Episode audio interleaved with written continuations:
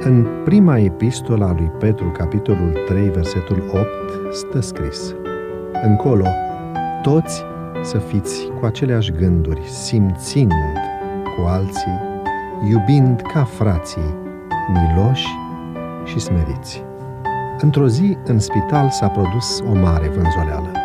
Venise în vizită Regina Maria. A mers din salon în salon, iar în al nostru, spune autorul, a fost ultimul. Trecea pe la fiecare pat, vorbind cu fiecare rănit în parte. După un sistem al ei, avea în mâna stângă o hârtie cât o carte poștală pe care notase detalii despre fiecare. Dacă era căsătorit, dacă soția sa era în Moldova sau în Muntenia, sau dacă avea copii.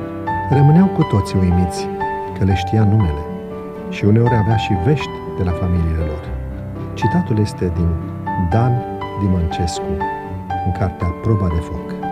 Umanitatea reginei s-a evidențiat și mai mult în contrast cu ororile războiului.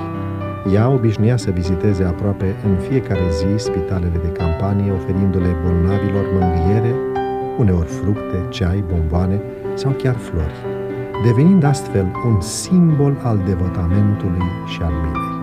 Prezența ei acolo și informațiile despre soldați pe care ea le nota cu deplină seriozitate reprezentau sursa de speranță pentru acei nefericiți care, din cauza agoniei, căutau alinare în orice încurajare și veste nouă.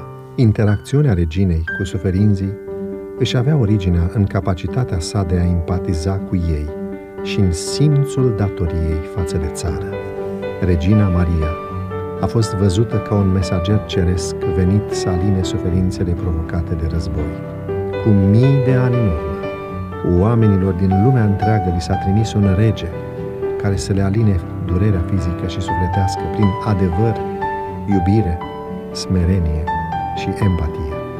El interacționează zilnic cu noi, prin cuvânt, rugăciune sau cânt, dar nu în ultimul rând prin oameni. O persoană smerită își atribuie o poziție umilă în comparație cu alții, îi prețuiește pe oameni mai mult decât pe sine și e gata să le ofere sprijinul său celorlalți. În fața lui Dumnezeu suntem egali, indiferent de rang, vârstă sau profesie.